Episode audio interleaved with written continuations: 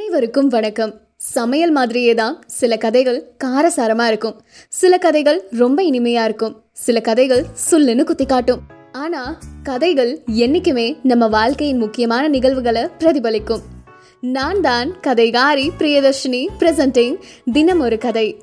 அவர் ஒரு ஜென் குரு. ரொம்ப அமைதியாக ஒரு மரத்தடியில் உட்கார்ந்துருந்தாரு. அந்த வழியா சென்ற வீரன் ஒருவன் கண்களை மூடி ரொம்ப மௌனமா அமர்ந்திருந்த அவரை பார்த்ததும் தனது குதிரையை விட்டு கீழே இறங்கினான். அதுக்கப்புறம் மெல்ல அவர் பக்கத்துல வந்து கை கூப்பி அவரை வணங்கி நின்றான் கொஞ்ச நேரம் கழிச்சு குரு தனது கண்களை திறந்து அவனை ஊடுருவி பார்த்தாரு. ஆனாலும் எதுவுமே பேசல. குருவே எனக்கு ஒரு சந்தேகம். இது ரொம்ப நாளாவே எனக்கு இருக்கிற சந்தேகம். நீங்க தான் அதுக்கு விடை சொல்லணும் அப்படின்னு பேச ஆரம்பிச்சான் அந்த வீரன். குரு அப்பையும் மௌனமா அவனையே பார்த்தபடி இருந்தாரு. சொர்க்கம் நரகம் அப்படின்னெல்லாம் ரொம்ப காலமா சொல்லப்பட்டு வருதே அதெல்லாம் உண்மையிலேயே இருக்கா அப்படின்னு வீரன் கேள்வி கேட்டான். ஆனா அதுக்கு ஜென்குரு பதில் எதுவுமே சொல்லல. அவனோ தனக்கு பதில் கிடைக்காம அங்கிருந்து அசைறவனா தெரியல. குரு இப்போ அவனை தீர்க்கமா பார்த்தாரு. கொஞ்ச நேரம் கழிச்சு மெல்ல அவர் ஒரு கேள்வி கேட்டாரு அவனை பார்த்து. தம்பி நீ என்ன வேலை செய்யற அப்படின்னு குரு கேட்டாரு.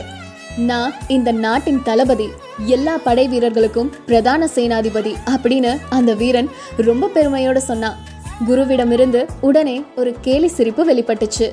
நீ ஒரு முழு முட்டாள் உன்னை போன்ற ஒரு மடையனை எவ சேனாதிபதியா நியமிச்சான் அப்படின்னு ரொம்ப கேலியா சிரிச்சபடி சொன்னாரு. இதை கேட்ட வீரனின் கண்கள் கடும் கோபத்துல கனந்துச்சு.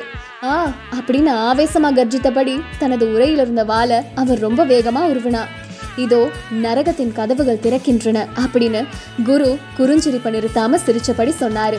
இது கண்டு ஒரு வினாடி பிரமித்த வீரன் சட்டுன்னு வாழ உரையிலிட்டு விட்டு கை கூப்பி அவரை வணங்கி மன்னிக்க வேண்டும் குருவே அப்படின்னு பணிவோட சொன்னான்.